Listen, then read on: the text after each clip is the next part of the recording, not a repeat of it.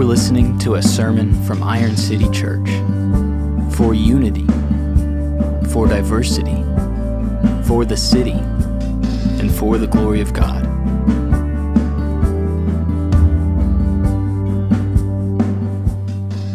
Ministry is not everything. Don't get me wrong. I love this church. Love y'all. Love shepherding y'all and caring for y'all. I love preaching. But those are all things I currently do. They are not who I am. In other words, being a pastor is not my life. And I'm thankful for that because if being a pastor was my life, well, then the second I stopped being a pastor would be the second my life would end. But there is a better life than ministry. So I say again ministry isn't everything, Jesus is. Jesus is. He is my life, my everything. For me to live is Christ. We talk a lot about the death of Christ in church, and rightly so. But make no mistake, Christianity is ultimately about life. This past Friday marked the one year anniversary of my mother's surprising death. Can you all believe it's been a year? I can't. Y'all were there with me last year as I grieved this, and I grieve still. I cried a lot this past week. Uh, it is right to lament death. Death is not natural, death is not good, but for the Christian, neither is death final. And so while I cried a lot this past week, I cried with a victorious smile. Because after all, beloved, make no mistake, Jan Adams is more alive now than she has ever been when she walked this ball of clay that we call earth.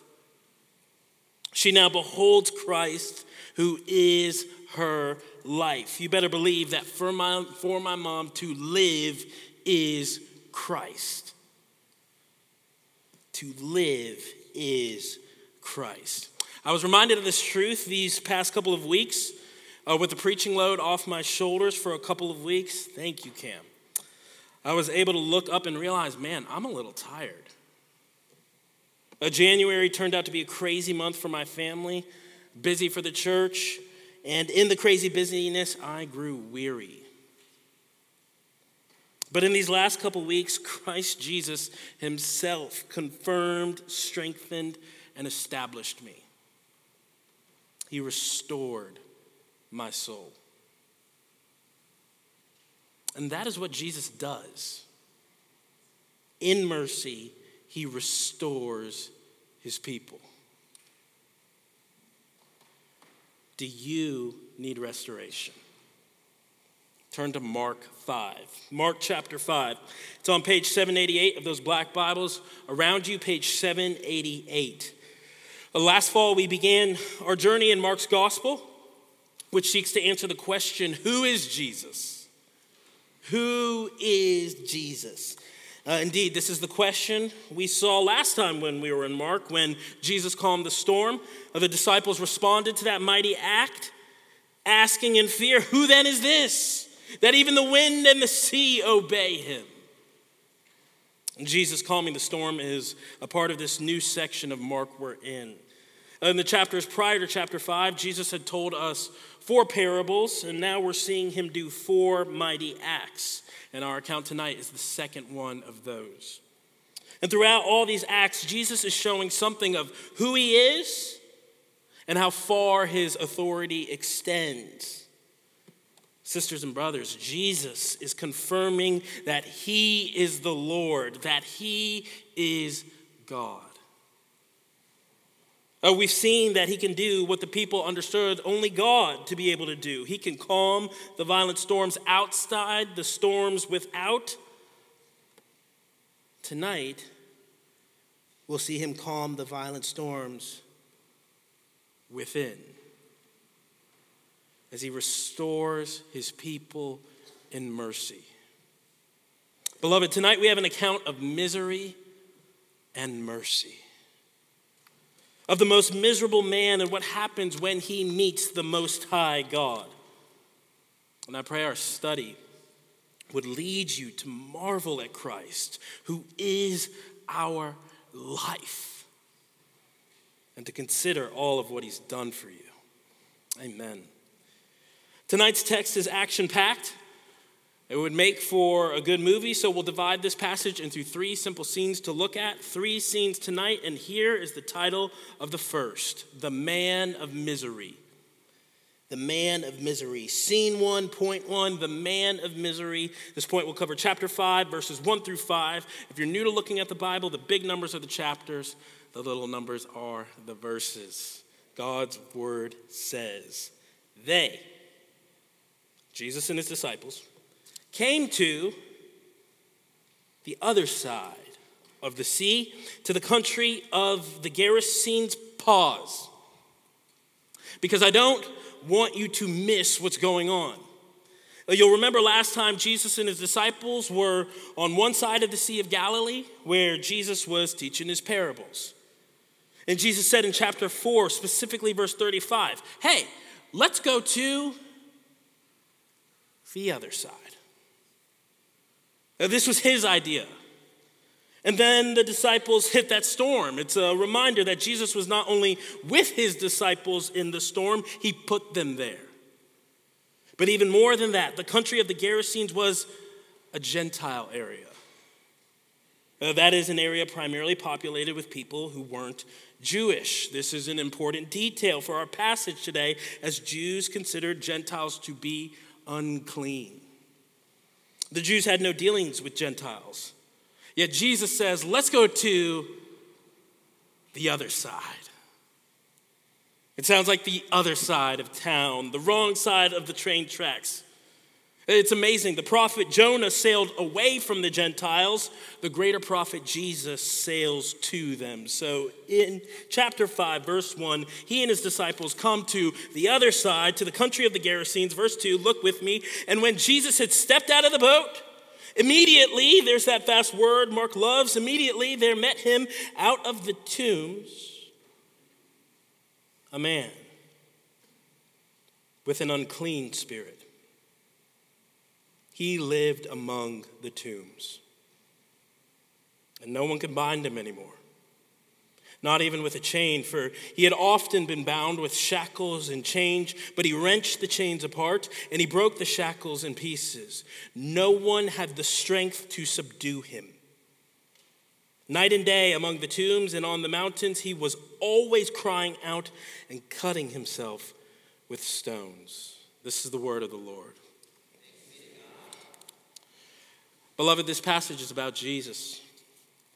But the first person we meet is this man, the most miserable man you've ever met.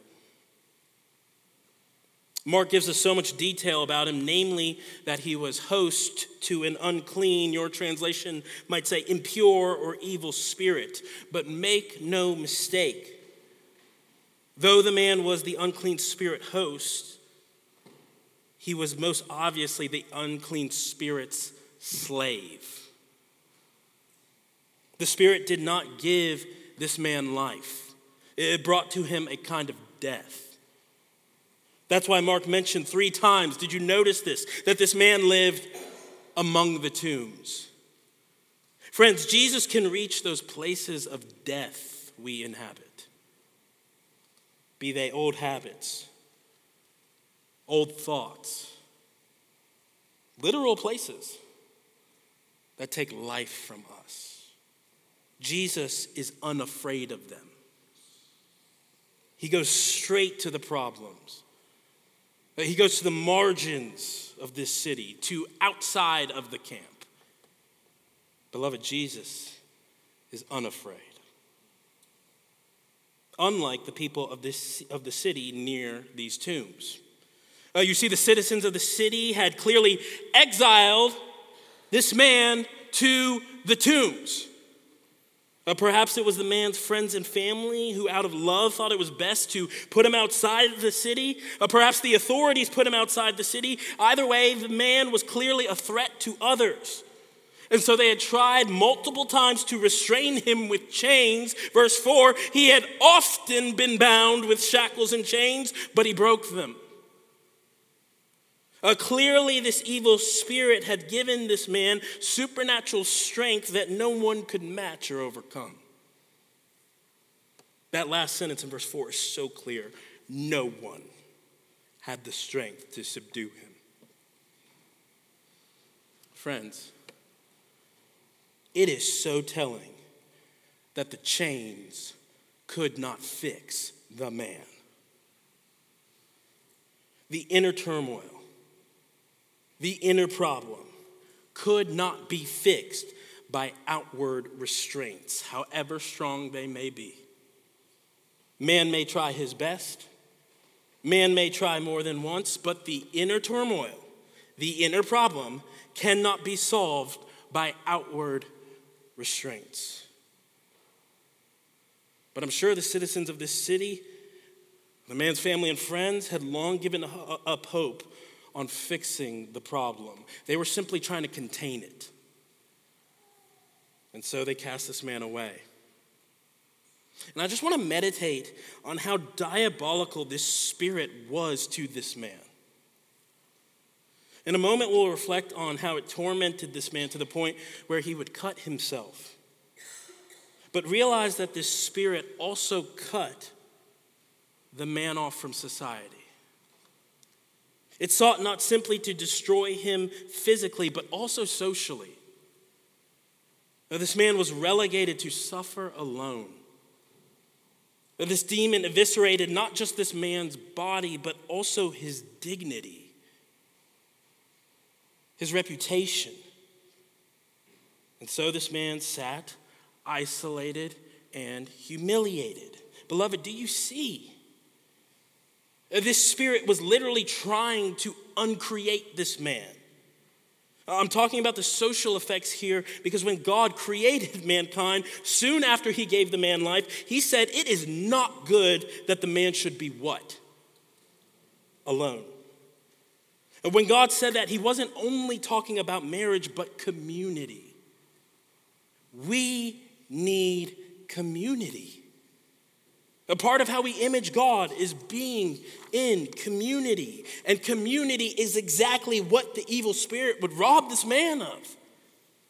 Didn't Jesus describe the enemy's work accurately when he says he comes to steal, kill, and, watch this, destroy?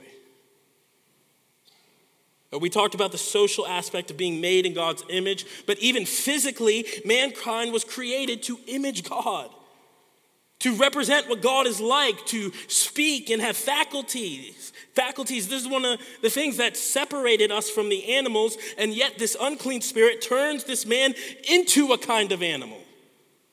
Uh, that word for subdue in our text in verse 3, scripture uses it elsewhere when referring to taming animals. You can see this in James 3.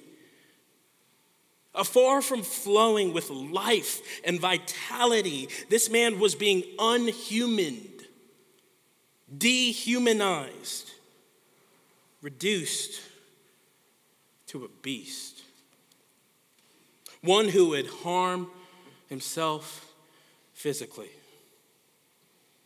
The unclean spirit was literally defacing the image of God in which this man was made and created the enemy comes to steal and to destroy. And so the man harming himself wasn't just a threat to others, but also to himself.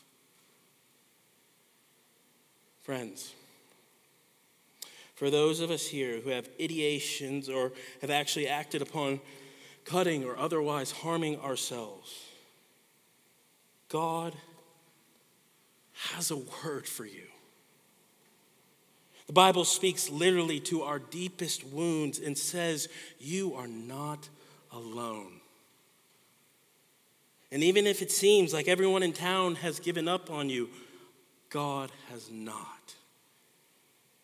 Even if it seems like it's all over, like I'm living among the tombs, like the enemy has already stolen, he's destroying, we might as well finish off the work off and kill myself. Pastor, I'm already living among the tombs, I might as well put myself in the tomb. Oh, God hears your cry. Even if it's just internal, even if it's constant. Uh, this man in our text, verse 5, says, cries night and day, always. If you've ever felt like, when will my suffering, my oppression end? You are not alone. If you're walking along someone, alongside someone who's really suffering, you are not alone. Imagine being in the city and hearing this man cry out constantly. Well, Jesus doesn't just, doesn't just imagine, he comes to the other side to meet this man. We'll see what happens in a moment, but let me say two things quickly. First, if you are tempted towards self harm, please talk to someone you trust and keep talking to them. Be it a friend, someone in your community group. And if you don't know who to talk to, come talk to a pastor at the door after the service or one of the women's ministers at the door after the service. That's the first thing I want to say. Second, I think Jesus coming to the other side for this man is such a picture of how Jesus leaves the 99 for the one. It wasn't enough for Christ that the majority of citizens were safe. Because even though they were safe, the man was not. Friends, God doesn't just care about our church, He cares about you. You. Individual you. God cares about you. Just as He cared about this most miserable, oppressed, tortured man we just met. And God Himself will meet this man in our next scene. Scene number two, the meeting with the Most High. Point number two, scene number two, the meeting with the Most High. This will cover verses 6 through 13. Let's look at them together. And when the terrorized man saw Jesus from afar, he ran and fell down before him, and crying out with a loud voice, he said, What have you to do with me, Jesus, Son of the Most High God? I adjure you by God, do not torment me. For he was saying to him, Come out of the man, you unclean spirit. And Jesus asked him, What is your name? He replied, My name is Legion, for we are many. And he begged Jesus earnestly not to send them out of the country. Now a great herd of pigs was feeding there on the hillside, and they begged him, saying, Send us to the pigs. Let us enter them. So he gave them permission. And the unclean spirits came out and entered the pigs, and the herd, numbering about 2,000, rushed down the steep bank into the sea and drowned in the sea. This is the word of the Lord. In the, la- in the last point, we met a most miserable man. And now we see what happens when that man meets the Son of the Most high. And one of the first things he does is run toward him and fall down. Verse 6 he fell down before Jesus. Now, was the man falling down in defeat? The unclean spirits knew they had lost, or was this man falling down at Jesus' feet pleading for help? Uh, like the leper in chapter 1. Maybe he was doing some of both. Uh, there was a war going on inside this man, but the unclean spirit seems to prevail, and they cry out, What have you to do with me, Jesus, Son of the Most High God? Uh, y'all remember in Mark chapter 3 when the Pharisees were saying Jesus can only cast out demons because he's in league with them? Well, this exchange clearly debunks that. Uh, the unclean spirit is like, We have no dealings together. What do you want from me, Jesus? And that's why Jesus told the Pharisees back in chapter 3 I'm not with Satan, I'm against him. I came to bind him up, interesting, so his captives could go free. You see, Jesus knows the real enemy to chain up, and he'll do that so that his people, the enemy has chained up, can go free. So they can be restored. But I'm getting ahead of myself. After all, did you notice the oppressed man answers the disciples' question from our last sermon? You remember after Jesus calmed the storm, the disciples asked, Who then is this that even the wind and the sea obey him? Chapter 4, verse 41. And if we just keep reading, we see the answer here in chapter 5, verse 7 that this is Jesus, the Son of the Most High God. Friends, what the disciples ask, the demons answer. But at this moment, in this meeting with this man, Jesus ain't focused on his name. He's focused on the man's. What is your name? He asks him in verse 9. The man responds, saying, I'm legion, for we are many. A Roman legion was a military unit that numbered around 6,000 men. I don't think this means that there were necessarily 6,000 demons possessing this man, but rather simply that there was a lot. Uh, this isn't the first time uh, or instance of multiple demons overcoming someone. Uh, Mary Magdalene, who became a close follower of Jesus, was possessed by seven demons, the scriptures tell us. But this man, one commentator said, is filled with an army of militant demons. Beloved, this is the most possessed man in the Bible. So much so that when Jesus asks his name, we don't even learn the man's name. No, it's the demons who speak. Again, this speaks to the total oppression this man was under. There was no him left. His name as his person is gone, he had been consumed. And, beloved, the oppression this man experienced by this demon ought to remind us that when we're dealing with people, we are not wrestling against flesh and blood, but against the powers, the principalities, the dark forces of this world. That doesn't mean this man is totally innocent, that he never sinned, but rather it means that there is more going on with a person than their sins. Friends, there is more to a person than their sins. There is more to a person, more to you than your sins. I love how Alabama attorney Bryan Stevenson says it each of us is more than the worst things we've ever done. We're created in the image of God, an image the enemy wants to deface and destroy. And he can try to do that in so many ways. Now, you may be sitting here thinking, well, I don't, I don't think I'm demon possessed. But you know what it's like to be tormented inside by depression by shame over something you did in the past. Maybe something that you keep doing and can't seemingly help yourself from doing.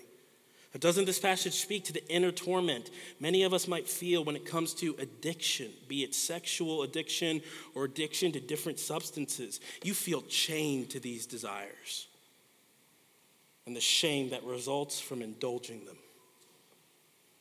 Many of us here feel shackled by present and past shame.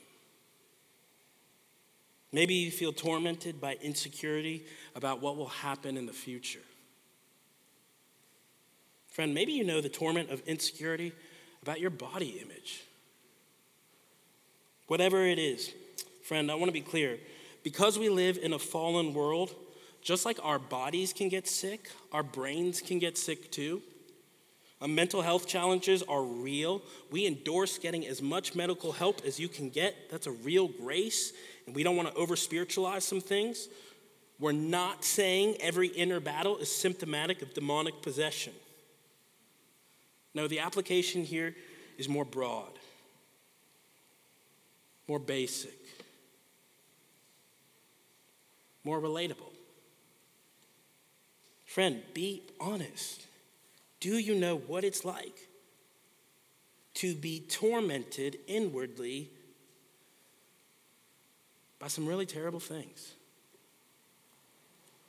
Things that you wish would go away. What can drive them away? Keep listening. For now, we see Legion speak to Jesus, and Legion asked Jesus not to send them away. Verse 10 He begged him earnestly not to send them out of the country. Uh, I think the unclean spirits beg to not be sent out because when they see Jesus in Mark, the unclean spirit think, spirits think that their judgment day has come. Uh, they think Jesus will cast them to a place of torment. The unclean spirit in Mark 1 says, What have you to do with us, Jesus of Nazareth? Have you come to destroy us? Friends, the unclean spirits know Jesus is righteous. They know evil and Jesus do not get along and that Jesus always wins. And so, Legion here begs Jesus to send them into this massive herd of pigs, which Jesus gives them permission to do, and they lead the pigs to drown, which reinforces how self destructive demons are. And, friends, even in this, we see some incredible biblical theology. The last time God's people saw the seas calm and a powerful hostile force drown in it was the Exodus. With Jesus on the scene, a new Exodus is being played out, and as one commentator said, it involves Israel's true enemies, demons, not nations drowning. Friends, I know this is all heavy. Christianity is about life, right? We'll see that soon. But the more we understand the darkness of life among the tombs, the more we'll see the glory of life with the Lord. And while this account reminds us that this realm, the realm we can see, is not the only realm, and that can be scary, I think there is some life giving comfort here. Sisters and brothers, take heart. Jesus is the Lord over every realm. Remember, he gives Legion permission to move, showing that Jesus is in charge. Jesus does not ask Legion for anything. Friends, one wonder this text shows us is that though the spirits are evil, they are not equal with Jesus. Indeed, Jesus simply speaks and they submit to him. With but a word, Jesus calmed a, a, sea raging out of control, and with but a word, he also calmed a possessed man raging out of control. The storms without, the storms within bow to his word. Friends, in Jesus' very mouth is the scepter of the universe. And he always exercises his authority in good, life giving, and protecting, restorative ways. Sisters and brothers, let this remind you that though Jesus is gentle and lowly, that does not mean he has no strength. Mark highlighted the strength of the demon possessed man. Remember, he says in three or four different ways that no one could subdue this guy. No one except God.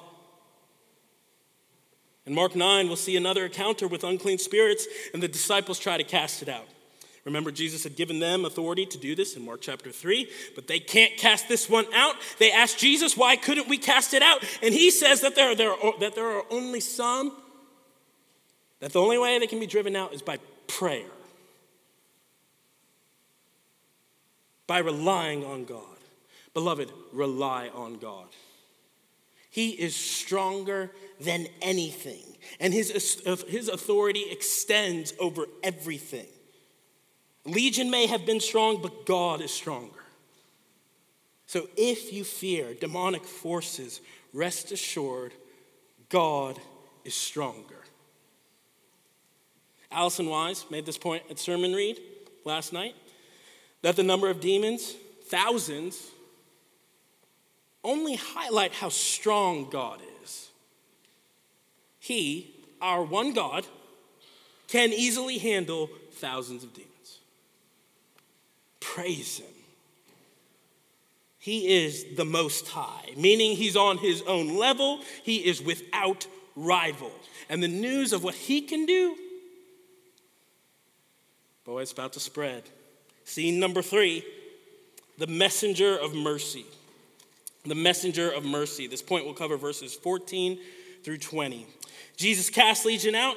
These pigs drown, and the herdsmen, presumably, presumably the ones who had the pigs, verse 14 says, the herdsmen fled and told it in the city and in the country. And people came to see what it was that had happened. And they came to Jesus and saw the demon possessed man, the one who had the legion, sitting there, clothed and in his right mind.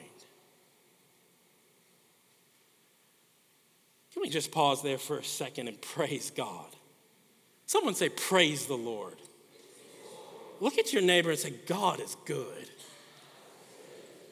I love how one commentator pointed out how this is such a picture of discipleship and salvation, a restored individual sitting at the feet of Jesus. Beloved, think of your own testimony. You who were once far off from God, perhaps tormented, were searched out by Jesus, and now you're sitting here clothed in your right mind. Your own sitting at church is a testimony to God's goodness. It's so ironic. Back in chapter 3, Jesus' family, you remember, they said, Oh, Jesus is out of his mind. Oh, I beg to differ. Jesus is the sanest man walking the planet. When he restores us, we become more sane. Christianity is one great journey in not being crazy anymore. It's not just sanctification, it's sanctification with an E instead of a C. Pastor Cam, didn't you say this last week in Romans 12, bro? That after we know God's mercy, offering ourselves to Him is the only reasonable response, the only logical, sane, in our right mind response. I love what Paul spells out doctrinally last week in Romans 12. Mark fleshes out practically here in Romans 5. It's like this author has this, this book has the same author. It's crazy. Actually, no, sin is crazy.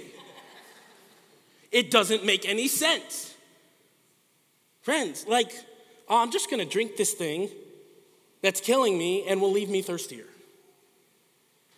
And I do it because it tastes good or because it provides relief, escape. But many of us know that sinful taste, that sinful rush we get is fleeting.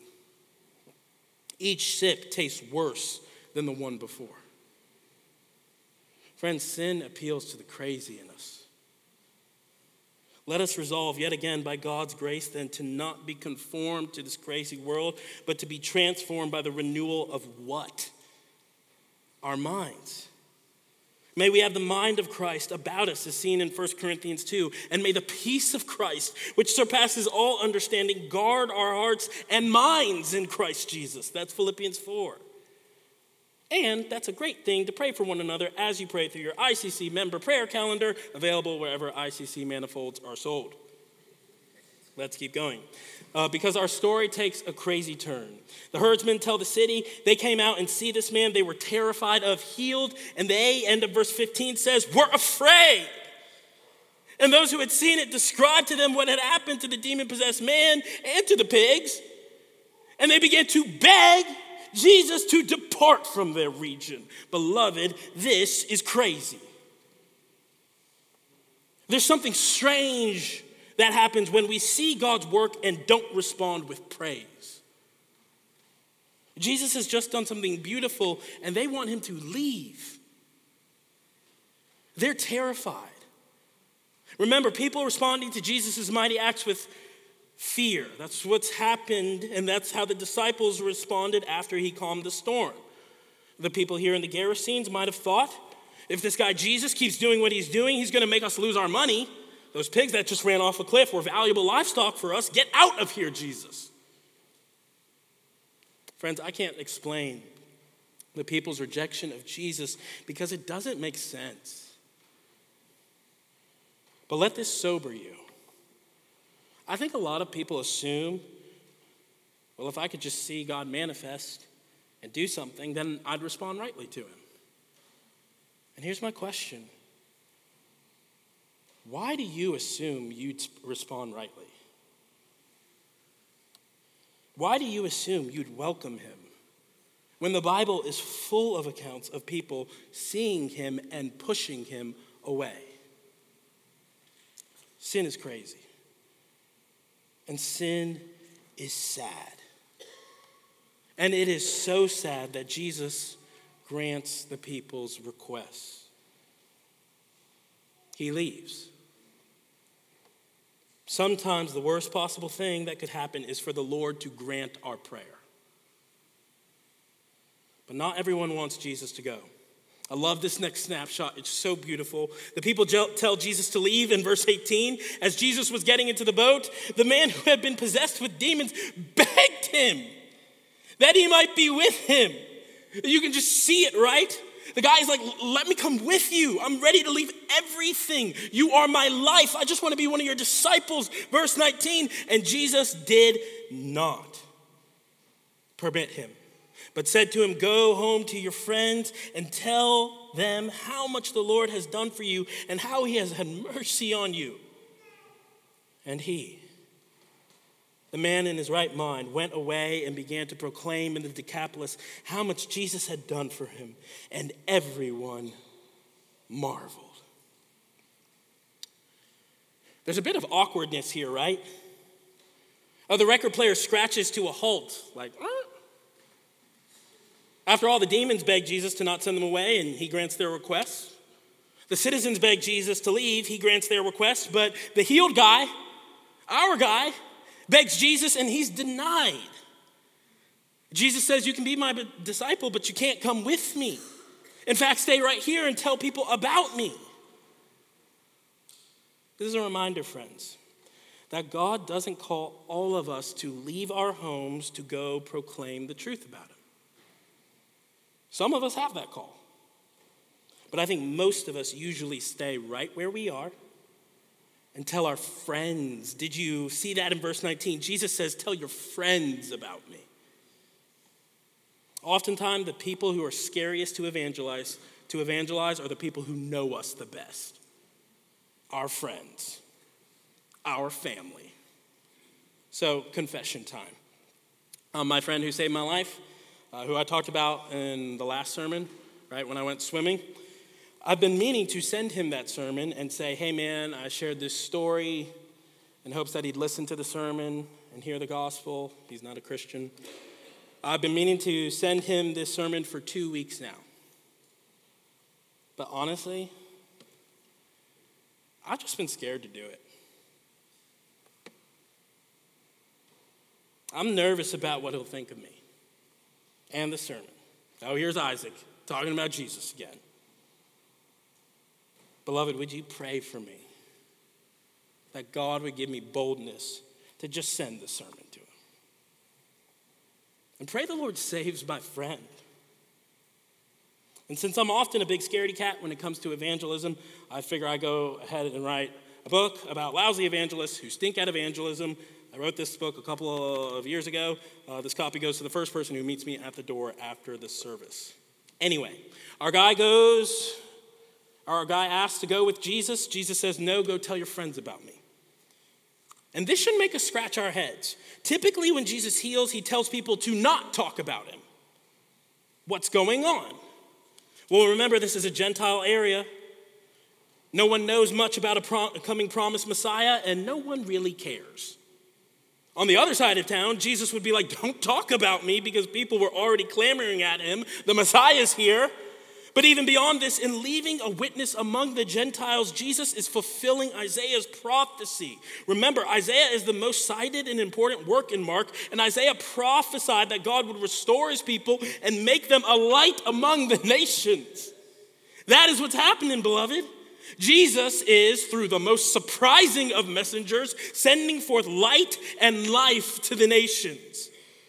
Friends, it's so interesting. If we had Jewish sensibilities, in many senses, this is a dirty passage.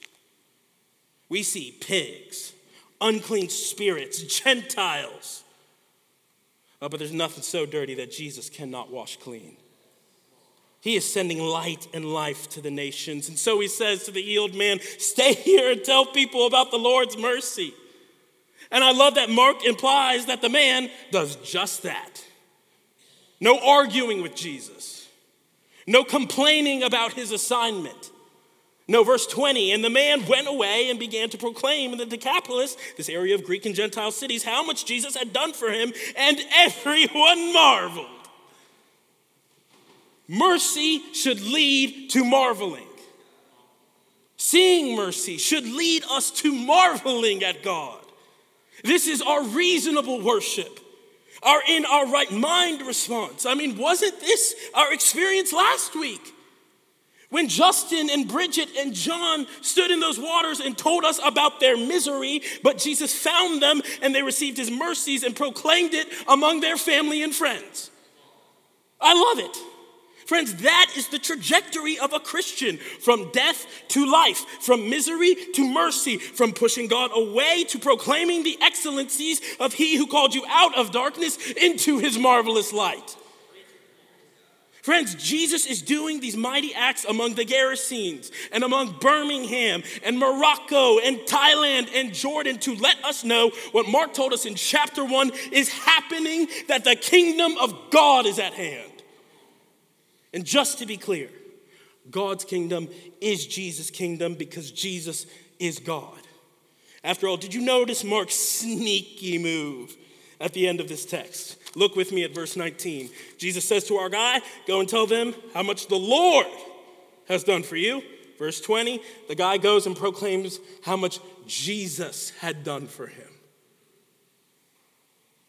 Jesus and the Lord are synonymous names in the Bible.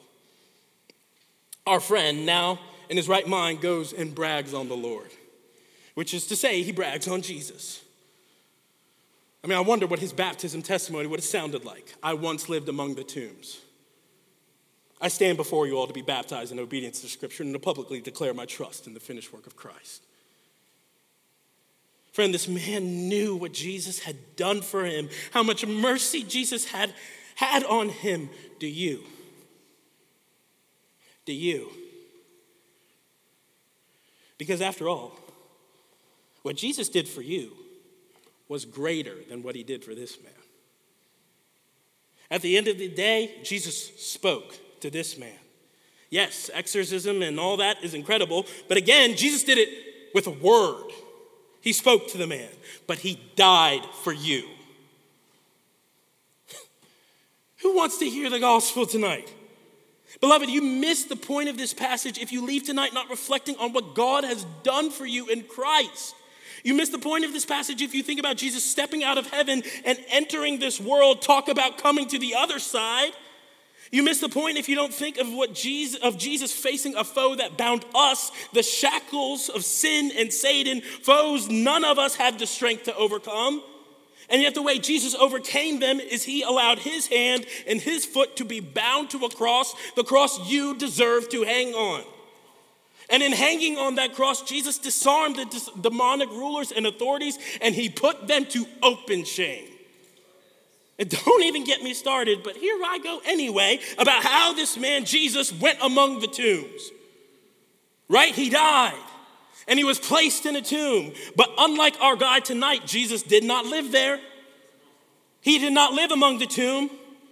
Oh, beloved, the tomb was not a home for Jesus, it was just a hotel. He was a temporary guest. Death would have liked him to stay longer, but it was not able to restrain him. The chains of death could not keep him, and the tomb could not hold him. Friends, the Exodus Jesus simply spoke tonight, he fulfilled and carried out once and for all with his body. Cam was so right in Romans 12. Paul is talking about offering ourselves as a sacrifice of thanksgiving, but on Calvary, Jesus offered up his entire self as an offering of atonement, and the resurrected and ascended Jesus now sits Sitting is the posture of a Christian.